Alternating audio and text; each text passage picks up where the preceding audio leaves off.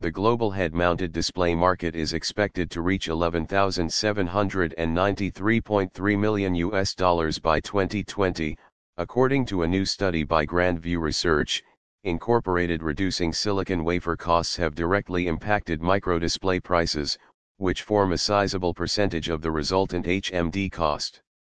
As a result, declining microdisplay prices coupled with growing demand for wearable, lightweight devices are expected to be key driving forces for the HMD market. Defense services are a key contributor to global demand, wherein head-mounted displays aid in security, imaging and tracking.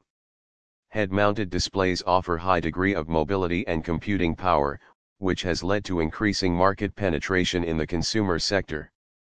Growing demand from automotive prototyping is expected to be a key opportunity for industry participants. Lack of standardization resulting in design issues may restrain market growth over the next six years. This can be mitigated with the help of establishment of necessary guidelines for HMD production.